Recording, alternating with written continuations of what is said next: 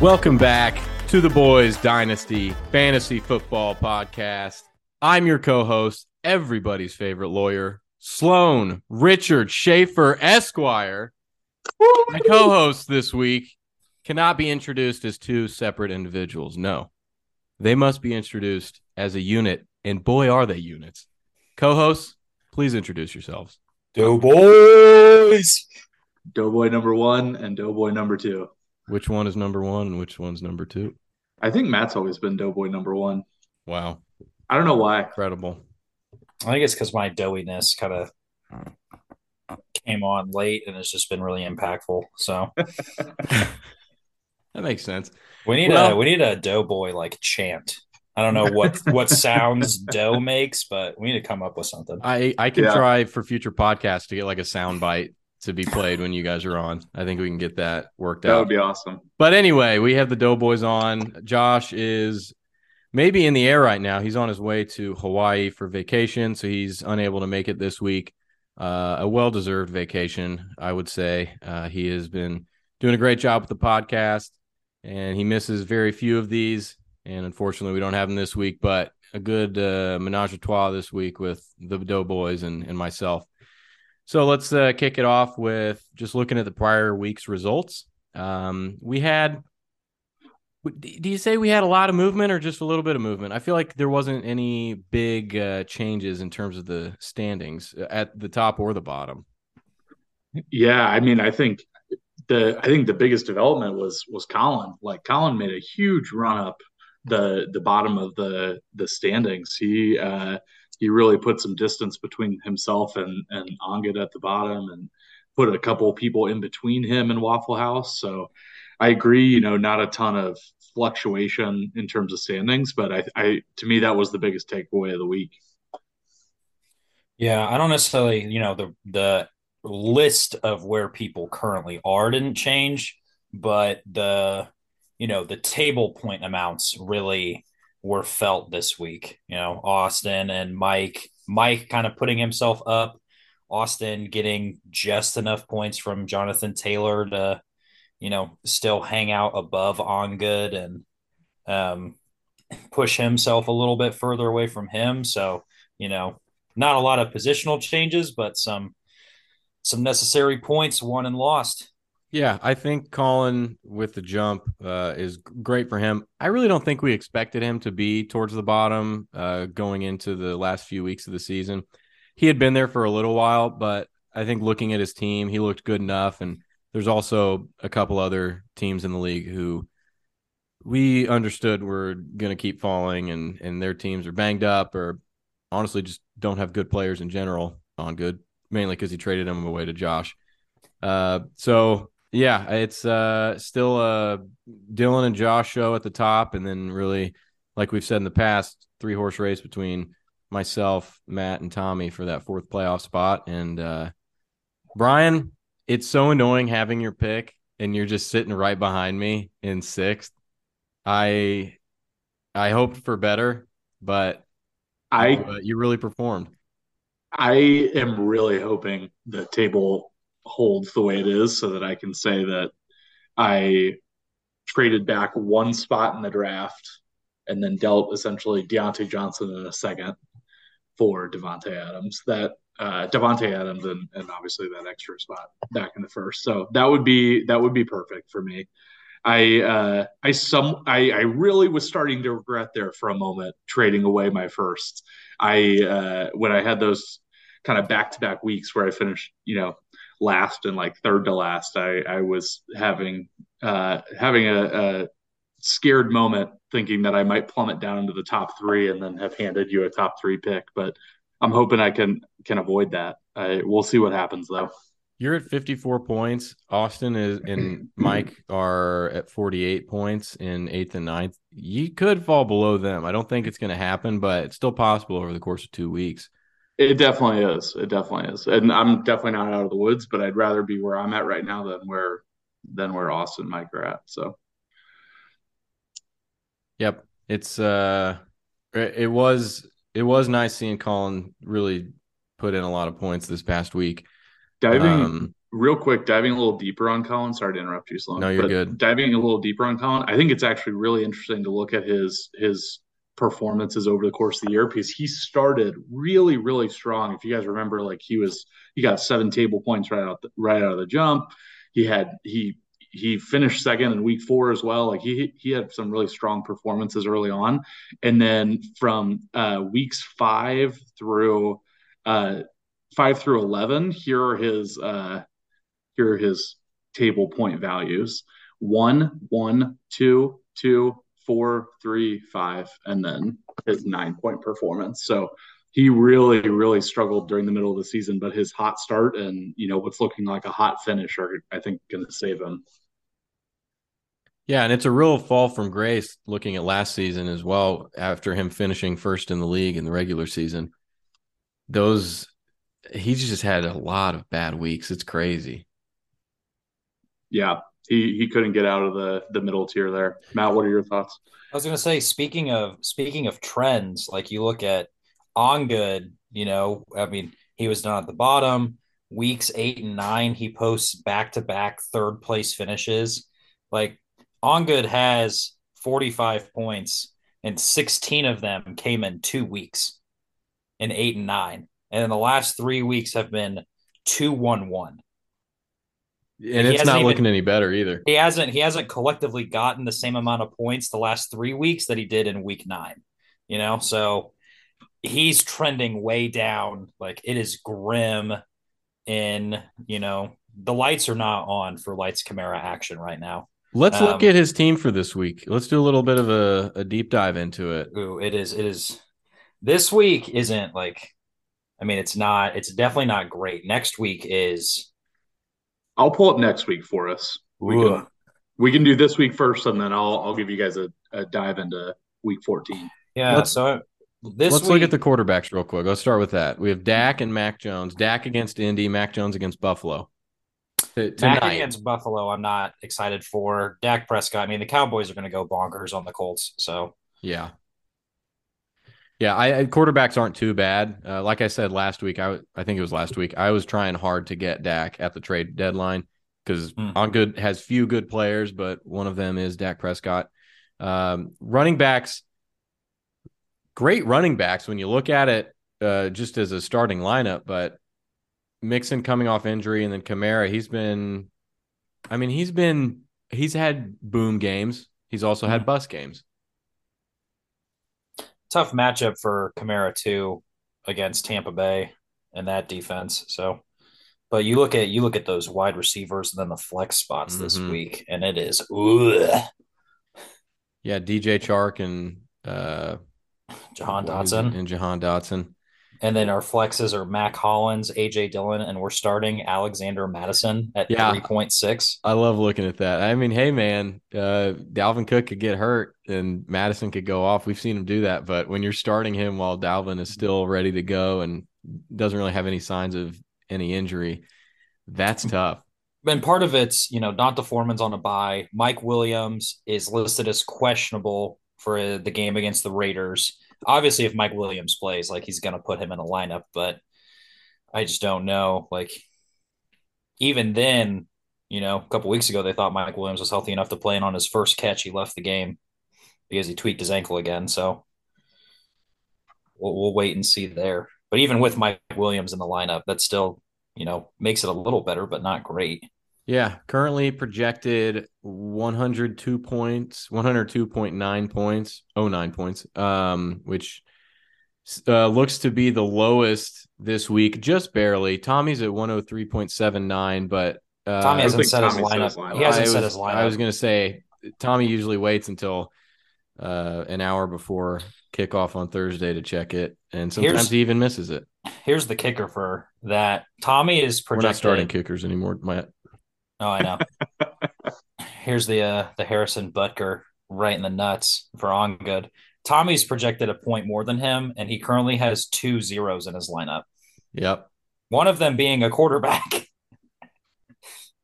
Not yeah. good, man. It is bleak. I'll tell you too. In week 14, uh, you know, it's it's been well documented the byes that are going to hit on good in week 14.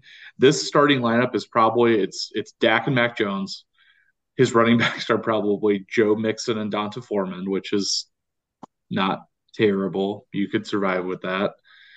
His wide receivers are most likely going to be Mike Williams, Jerry Jeudy, if they're healthy. Both of them are are questionable for this week, obviously.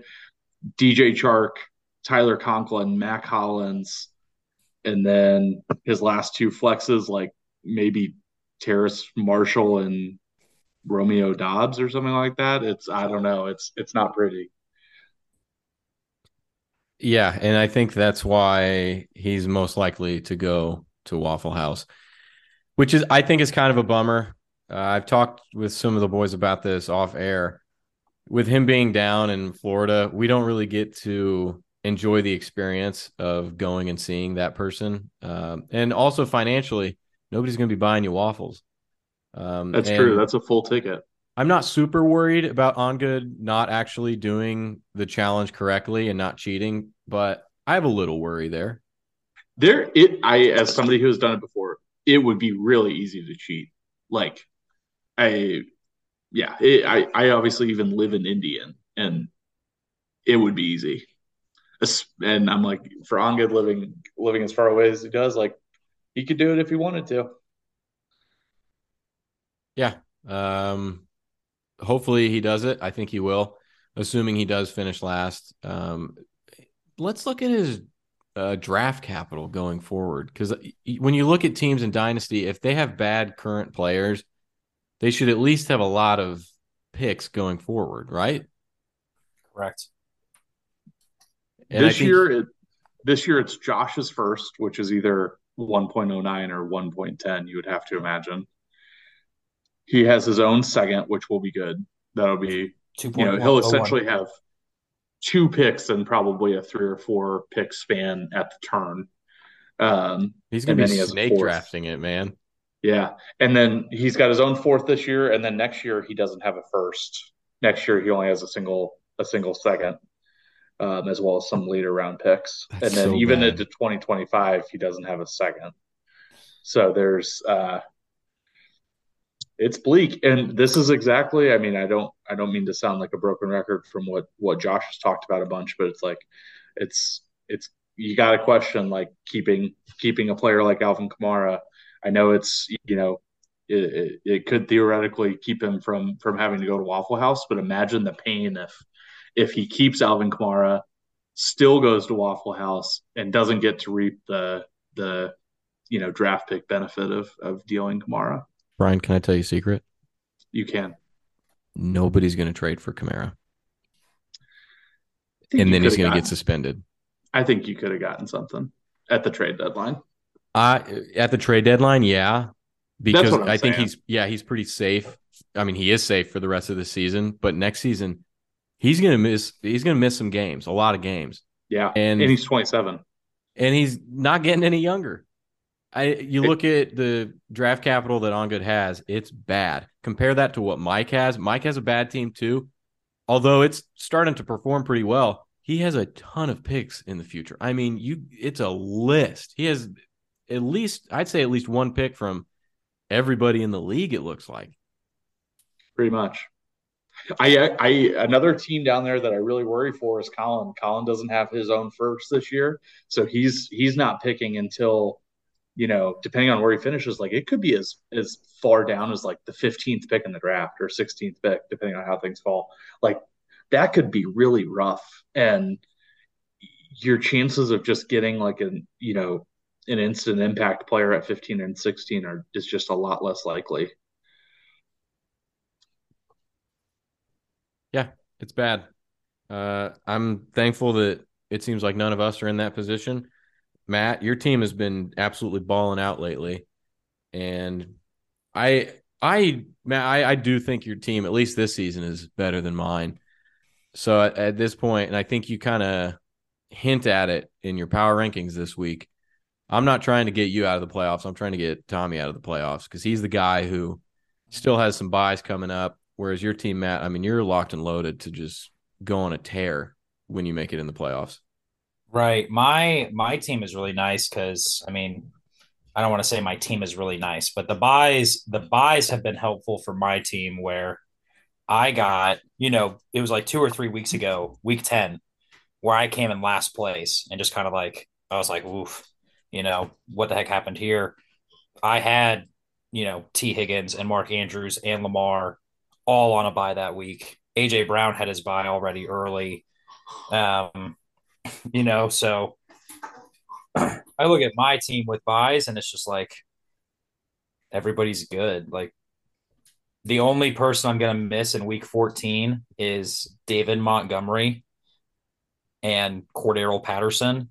So, like, one of my flex spots might not be the most ideal situation, but even then, like, I still feel like I can post a minute, like a minimum seventh place or better. And if I, you know, perform this week, like seventh, seventh place next week, hopefully is enough to, you know, keep me ahead of Tommy and and you. So we'll see. I like I like my spot though. Yeah, not only is your team good, um, you've also been pretty efficient. And I think that's something that we haven't really talked about that much in the podcast this season. If I could direct your attention to Mike's Excel sheet, the dashboard tab, mm-hmm. you can look at the max points and look at the uh, efficiency. And Matt, you seem to be number one in efficiency over the course of this past season. And I mean, I, I think that has a lot to do with, uh, or, or that shows a lot. Um, it shows you who are who the good managers are, right? Uh, I'm very flattered when you say good manager. Uh, it shows that my bench isn't that good. you know, I've got I've had a lot of things go my way where like, yeah, you know, Kadarius Toney being on the Chiefs makes me excited. Maybe not this year, but next year, like, you know, Cordarrelle getting hurt allowed me to start Tyler Allgeier a couple games, and the games I played him, like he did well.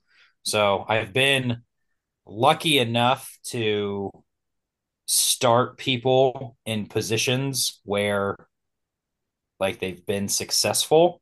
But if you look at my overall max points, like based on, and if you look at Mike's table points for the max points, I should be the what fourth worst team.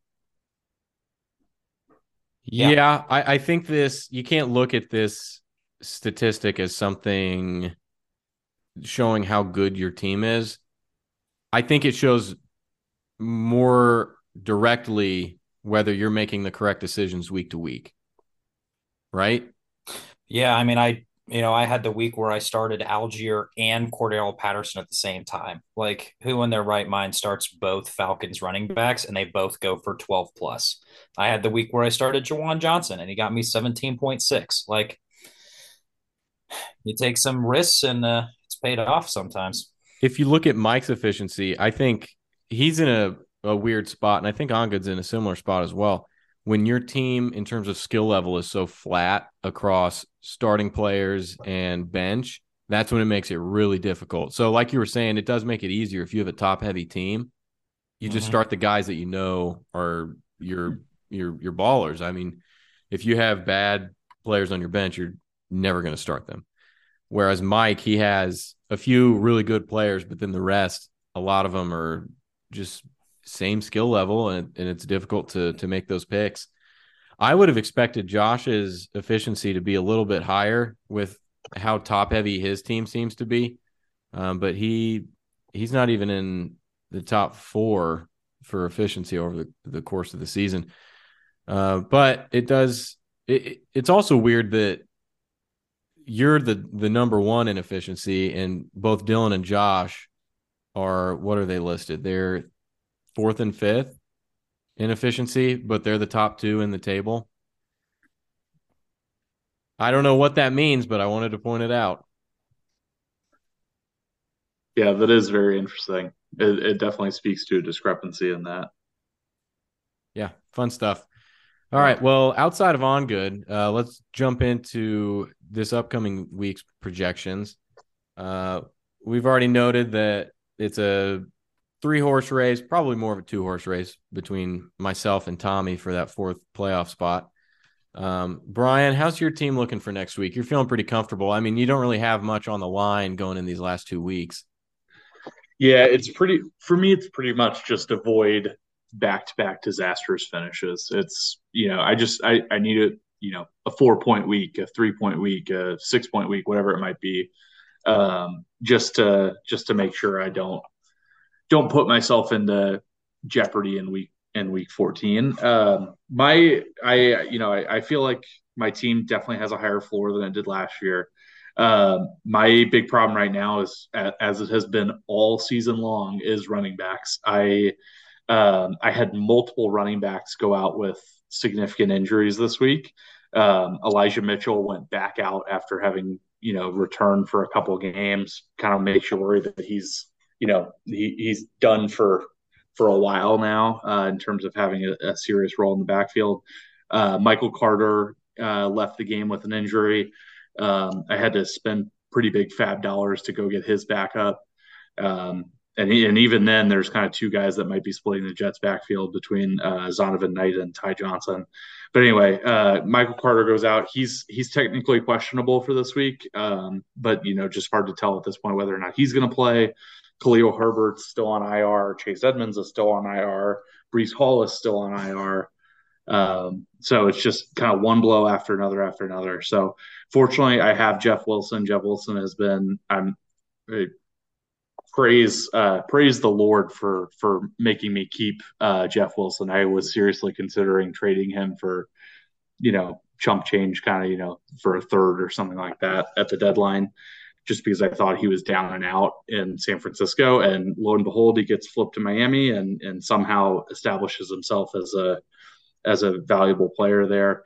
Uh, like I said, I, I dropped dropped like $110 on Zonovan Knight. Don't even know for sure if he's going to be the one getting the most carries out of that backfield, but uh, he looked pretty decent when he came in for Michael Carter. Um, my bigger fear there is just that they fall behind to the Vikings by you know 20 or 30 points early in the game and don't run the ball. Um, but yeah, it's just you know I just can't seem to escape escape the running back position. Yeah, you're a little banged up, but still solid team. And you're not trying to fight against going to Waffle House. You're not fighting for a playoff spot. I think we talked about it a little bit. Really, that uh, first round pick for next season that you traded me. That's what you're trying to. Yep. Trying to make yourself as, feel better about. Yeah. Yep. Keep it as high as, or as low as possible, I guess. Matt, you feeling pretty good about your team next week? Uh, projections wise, I feel really good. I'm the yeah second highest projected scoring team. Um, I don't know. My biggest worry is, excuse me, um, freaking Lamar. You know, Lamar Jackson still is listed as QB five, and like, thankfully, the game against Jacksonville actually got kind of close. But you know, you look at his last like five or six weeks. I mean, even then, outside of the first the first three weeks of the season, he was a stud, which that's part of the reason why he's quarterback five. But like since then, it's 13, 14.7, 15, 10.7. You know, he gets a 21 point game against Tampa, and then it's 16 and a half, comes off the bye, 15 and a half. You know, and to Denver's credit, like Denver's defense isn't that bad. So I'm just like, can I get some? Thank you, Winnie. Can I get some like marginally better Lamar Jackson? Then I'll feel really good. But yeah, he's yeah, got a red matchup this week. Yeah, I know. I got a lot of green matchups good. and some green matchups and big guys. You know, Seven Dan Jones. Against... He's got a real green matchup. Bench Lamar. Come on. I will not do that. Sloan, how are you feeling? I how mean, are you feeling about your team? not great. Running backs are hurt. Mostert's hurt. Fournette was hurt. Um, and even with both of those guys, I split back backfield at best for both of those teams with the Dolphins and the Buccaneers, with Rachaad White taking some uh, touches away uh, from Fournette, and you already said Jeff Wilson taking away touches from Mostert. So not great. Uh, McCaffrey's been on the injury report, but I think he I'm already seeing right now that he's going to be playing this upcoming week. Um, overall, I feel okay. I'm excited to see Rhamondre play tonight. I think that'll be fun. But in terms of matchups, not great matchups for most of my players.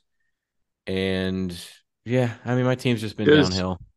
Does McCaffrey's uh you know performance in San Francisco so far scare you at all? No. I'm I'm happy that he's there. I mean, he's getting consistent points. He's not scoring 20 plus points each, each week like I'd like him to, but I'm not worried no. Okay. I just see he, you know, the the last three weeks with his snap share starting to drop some. Um, I feel like he's he's not really getting the rushing touches that he was getting in Carolina. You know, just wasn't sure where you were at on him. Are you just trying to point out that he's probably not as good of an asset as some people think, especially oh, since you were the one who traded him to me? I do believe we had a bet going on about uh, you know whether the number one and number two picks would would outscore Christian McCaffrey. Maybe I don't remember that bet. Five years or so. Sounds familiar. Yeah, he's been okay. I wish he played better, but I wish my entire team played better.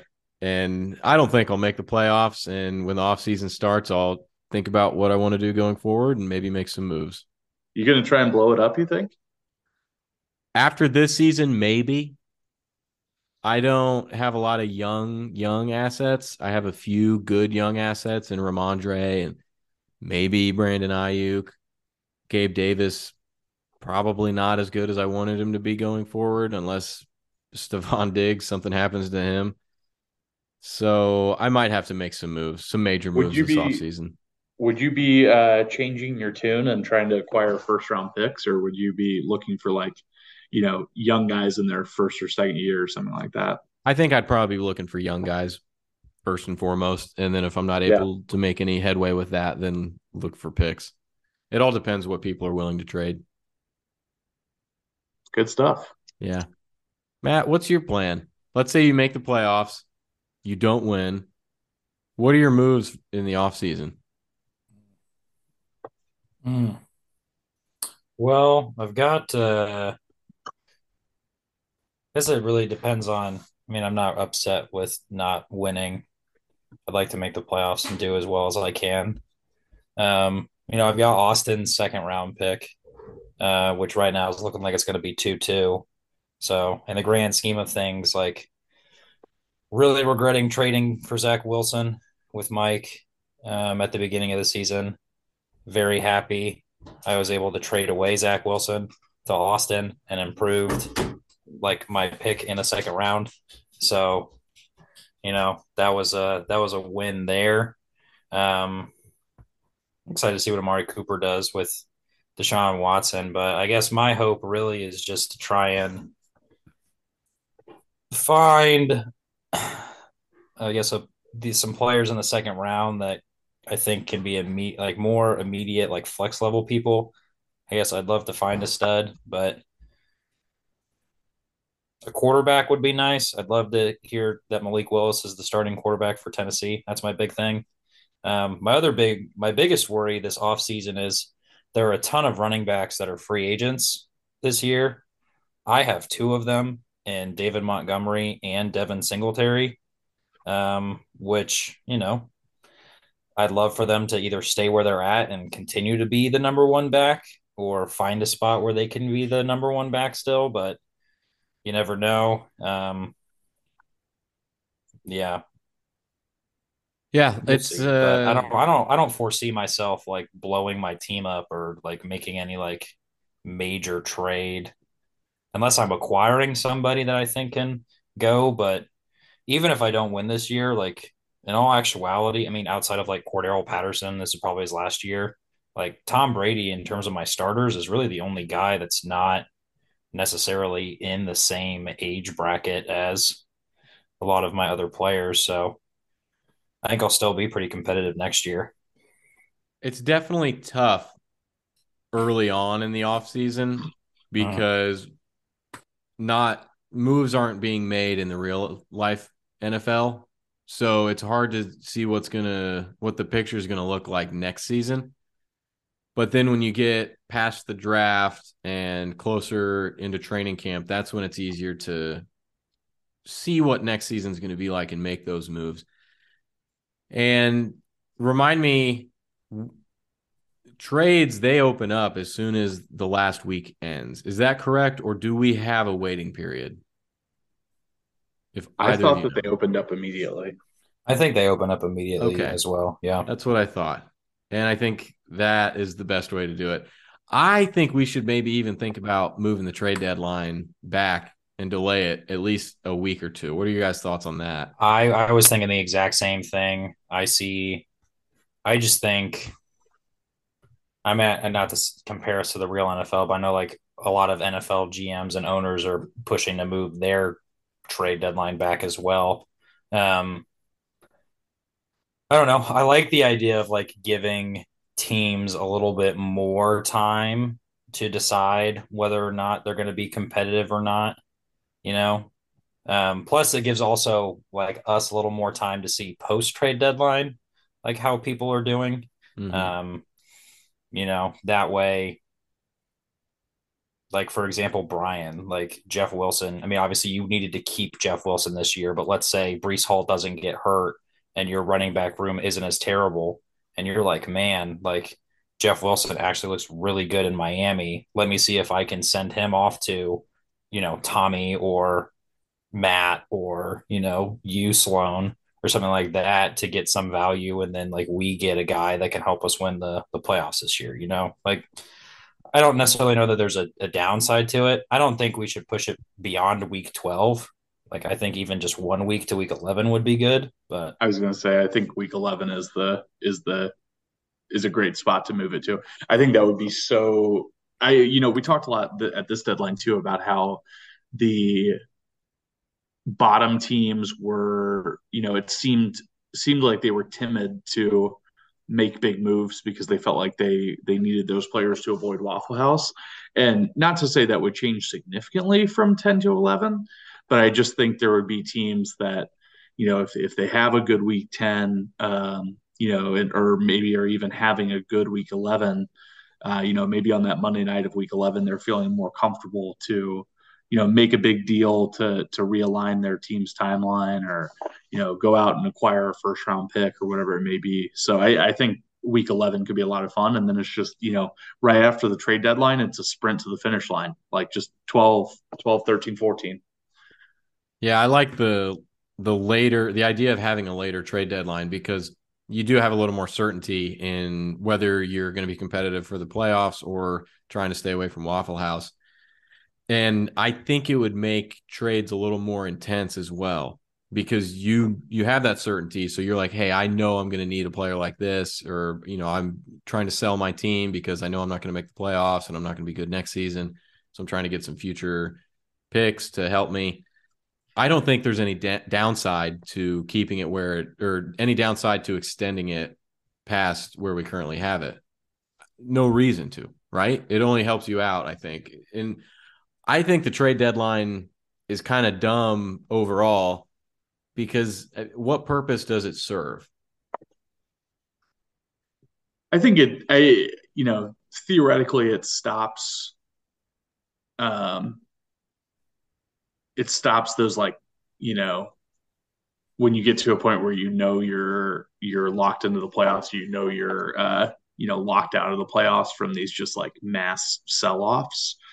Um, I think that's more important in a league where you don't know each other, um, because I, I feel like we would kind of collect, collectively hold each other accountable to any kind of like you know quote unquote collusion or anything like that. Like I don't I don't envision any of our owners doing that, but I think that's the idea behind it. And I, I feel like it also just creates kind of a fun um a fun deadline uh, or a fun, you know, cap on when you can trade. Like there, I d- was definitely spending that entire Monday night, um, you know, waiting for that Eagles game to finish, texting a bunch of owners. Like I just think it creates a, a, a fun, you know, fun fun experience, I guess. Yeah. yeah, I think of it from the viewpoint too is like I like the fact that you have to lock in your team and be like, hey, this is my squad. This is what I'm rolling with. Like, let's go do it and try and win something. Um, as opposed to saying, like, okay, you know, I found out, especially like I think of it from this side too. Like, right now, you know, for you, example, if we didn't have the trade deadline and it comes out that, you know, Tommy, myself, Dylan, and Josh all make the playoffs you know, what's to stop one of us from sending you, you know, I think, of, I mean, not me because I don't have the picks for it, but, you know, like I think of like Dylan being like, oh, hey, Sloan, I'll give you like right before the playoffs start, I'm talking like week 15. Hey, I'll give you my first round pick and insert so and so if you give me Tyreek Hill. You're saying before week 15 or before week like, 14? I mean, just like at any point, like, you know, we find, yeah, yeah, like you realize you have a terrible week 13 or a terrible week 12. You were in the playoff hunt. Now you're out. You're not a bottom feeder team, but you're like, hey, I'm not winning next year. I'm old. And Dylan's like, cool, I'm going to capitalize because I have some capital and some young people. Let me go ahead and add this superstar. Whereas you know, I mean, obviously it plays to like holding on to assets and doing your thing from there, but I, I just don't like, I don't like adding a like having giving people the ability to do that right at such a crucial point. I think you should be able to do it before week 15. So you can make that last week or before week 14 rather. So you can make that last week push to get into the playoffs or to get out of Waffle House. I, I think that would make it really exciting that would be kind of the ultimate. Uh, you know, like we've talked about how Waffle House changes player values. I think that would definitely do it. Like if we were to to add that onto it, I'm not advocating for that, but just you know, if if that were the case, imagine you know some of the deals that would go through from you know like in this case, like in Austin, like Austin definitely not looking to go to Waffle House. I mean, obviously nobody is, but you know he's going to go. He could very well make a big deal you know, if we were still able to trade to try and get himself one more player to get himself out of Waffle House. I think that's great. I think that's what we want in the league. And I think you should also be able to make these quicker, maybe more emotional decisions just because you don't want to go to Waffle House. Hey, I'm going to try to trade whatever future assets I have to get the player that's going to help me stay out of Waffle House. It's definitely something we'll talk during the rules call uh, this upcoming off season, and I think most people, if not everyone, will be in favor of pushing it past week. What do we have? Week ten right now. Pushing it at yeah. least one more week, um, and then maybe in the future we'll we'll uh, get it even further than that. But since we're past the trade deadline, waivers are a big deal. So I figured we could spend some time talking about the waivers this past week, and it seems like the Tuesday night waivers are always the big ones, right? You see what happens in the, the, the past week's games, you see who's hurt, and then you try to make those bids and get those players who might help you uh, going forward. Brian, do you want to kick it off since you had gotten the uh, the player you wanted with? Well, I guess two players you spent $110 on each. So if you could go ahead and run down those players, why you picked them up, and how you came to the dollar amount that you ended up bidding them for. Yeah, so um, both of them were obviously uh, backups to running backs of mine that got injured. So uh, Michael Michael Carter left the game. Zonovan Knight was the one that was coming in to to fill in for him. Um, Jordan Mason, uh, kind of same deal with um, with Elijah Mitchell. It seems pretty clear that the Niners don't want to just use CMC. Uh, you know, the entire game, he's at you know 60 to 65 percent snap share right now, and it was clear that Elijah Mitchell was was the you know uh, the rundown back. Um, and I, am you know this is just kind of a shot in the dark that Jordan Mason fills in that that void uh, over the the rest of the season it may not materialize or you know he, he may just not get enough touches to to make it worth having. Um zonovan knight though i mean he definitely was was well used. He got 14 carries. He had three targets in the passing game. Like you know i, I don't think he'll be a, a you know huge difference maker but I, I, I would definitely start him this week if michael carter's out. Um, in terms of the 110 it was mostly you know for for my bid number it was mostly just because i had 400 plus dollars left in FAAB i know i pretty much have you know two to three more meaningful weeks and you know only five or six more more weeks total in in the season. And, you know, you just, in my opinion, like you don't want to walk into the off season with any extra FAAB because that's just, you know, it's kind of a waste in my opinion. So um, obviously didn't need to use it on Jordan Mason. Um, and I, you know, could have been a little lower on Zonovan Knight, but I'm I'm more than happy to walk out walk out of this week with both those guys. You can't take your FAAB with you, so you might as well spend it. I agree. You didn't get hasty, unfortunately. Austin picked him up for ten dollars. You bid zero. Yep. That and one I was less worried about because Etn seems to like he's on track to play. Yeah. I also went for uh, Benny Snell, who also I don't think is going to be as you know uh, as important as he originally as I originally thought he was going to be, but uh, Mike uh, somehow somehow got the priority there. Yeah, I think with Jaylen Warren being there as well uh, in Pittsburgh, he's not Benny Snell's not the the biggest asset you want off waivers. Um, Austin also picked up Demarcus Robinson, wide receiver for the Ravens. I have no idea who that is. He bid one dollar on it, dropped Colt McCoy. And Austin yesterday, uh, or maybe that was even, yeah, that was yesterday, picked up Richie James, who I believe had been picked up and dropped by someone else. Uh, well, picked up by Austin earlier in the season, then also picked up by Mike, and then repicked up by Austin again. I know nothing about him other than the Giants wide receivers are banged up and there's not too many good ones. Is that right?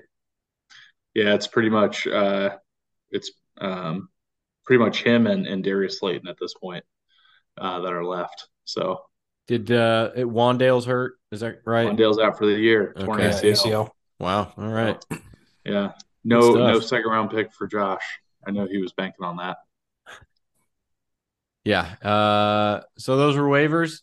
None processed tonight. Kind of unfortunate. Uh, I was hoping to see a little bit of movement we could have talked about, but finishing up with that, let's. Uh, Matt, you had sent us all an email today with your updated power rankings, and I really liked the addition you had with the playoff chances and Waffle House chances. Mm-hmm. So, if you'd like to explain uh, the power rankings just generally, and then we can dive into some of the teams. Uh, the floor is yours. Yeah. Um, so I know I had gotten some uh, some heat earlier in the year from you and Josh about you know what kind of my metric is for why I rank teams the way I do. Um, I feel like at the beginning of the season, it's more of a crapshoot, and you have to base it more on I like to base the beginning of the season more on current production as opposed like where you're at with less like future long term out, long term outlook.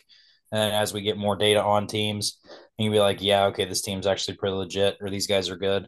Um, I don't want to do a told you so, uh, but I feel very vindicated having on good last. No offense to on good, I feel like we're crapping on on good this episode, so I'm sorry, but I think that's okay. It's the it's the reality of the situation. Don't trade all your players to Josh, and then we won't do this. I mean, hey, Josh has the minor league system working because he's got a great team and he gets the number one pick next year. Well, yeah, you look at Josh; he's trending towards. Uh, I mean, he is he's the favorite to win the league, and on good is the favorite to go to Waffle House, and that's what happens when you trade all your good players to another team. Mm-hmm. So, besides that, just a little tidbit. Um, I like doing the little percentage thing. I try to give like a, a best guesstimate, kind of looking, especially with two weeks left, but the odds. So as far as the playoff chances go, um, shout out to Dylan for clinching a playoff spot. Um, you know, minimum he has to get one point the next two weeks. The most points that you can earn, Sloan, if you win the next two weeks is 94. Dylan's guaranteed to finish with 95, so he's going to make it. Um, Josh theoretically, like worst would finish with 94 based on his points for, like he would be in. So literally, Josh needs to not finish last. One of the next two, like if he doesn't finish last, he's going to be in.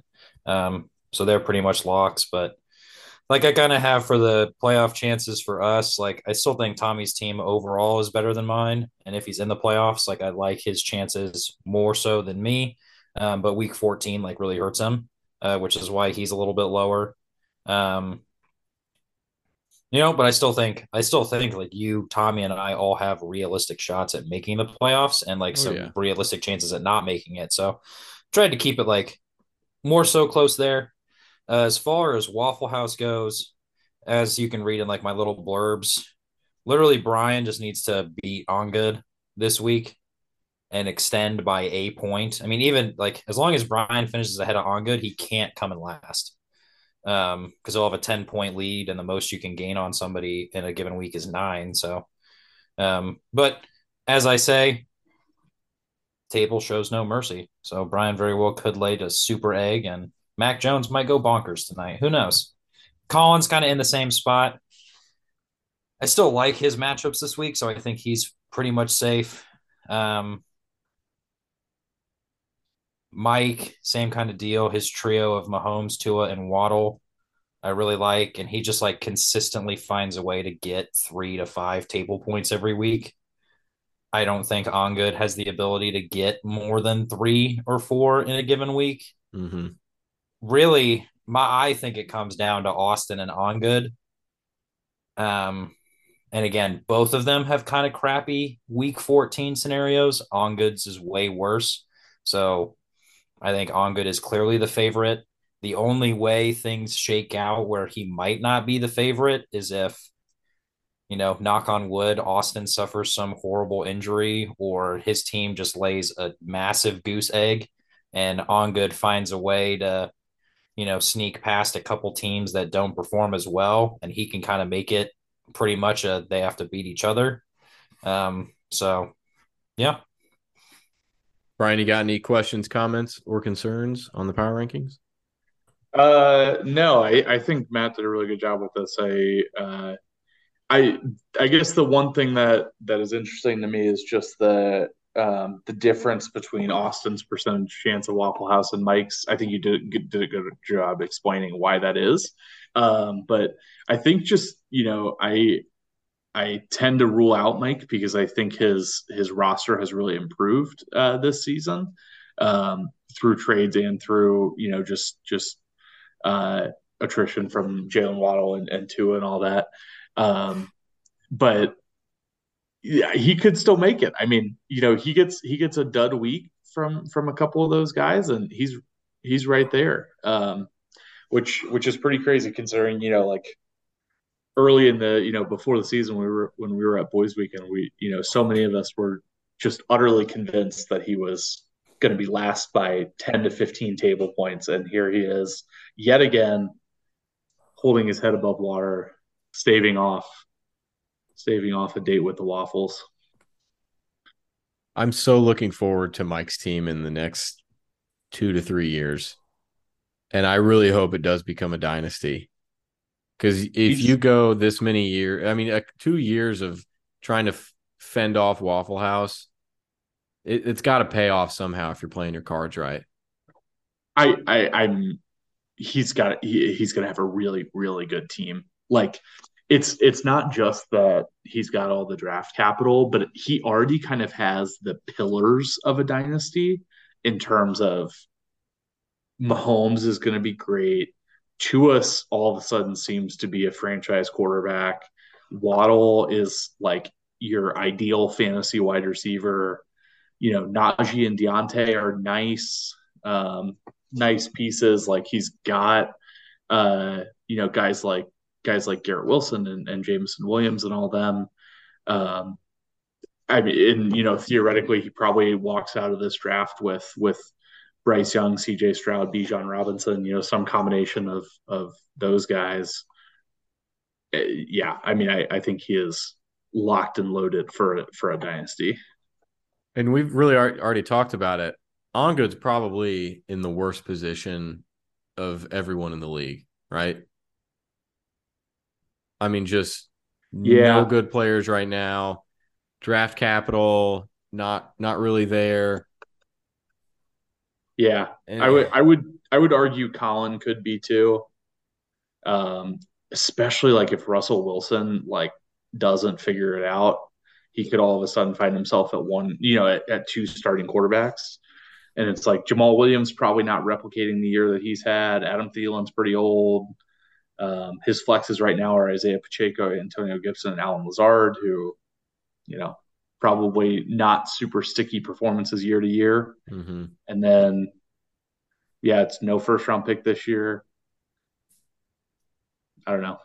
No, what, are your want? thoughts, Matt? Who's in the worst position? I still think Ongood's in a worse position just because, you know, you mentioned those pillars uh, that Mike has. Like Justin Herbert is a really great quarterback to have. Derek Carr, I don't think is going anywhere necessarily in Vegas. Um, I like Miles Sanders, you know, CeeDee Lamb.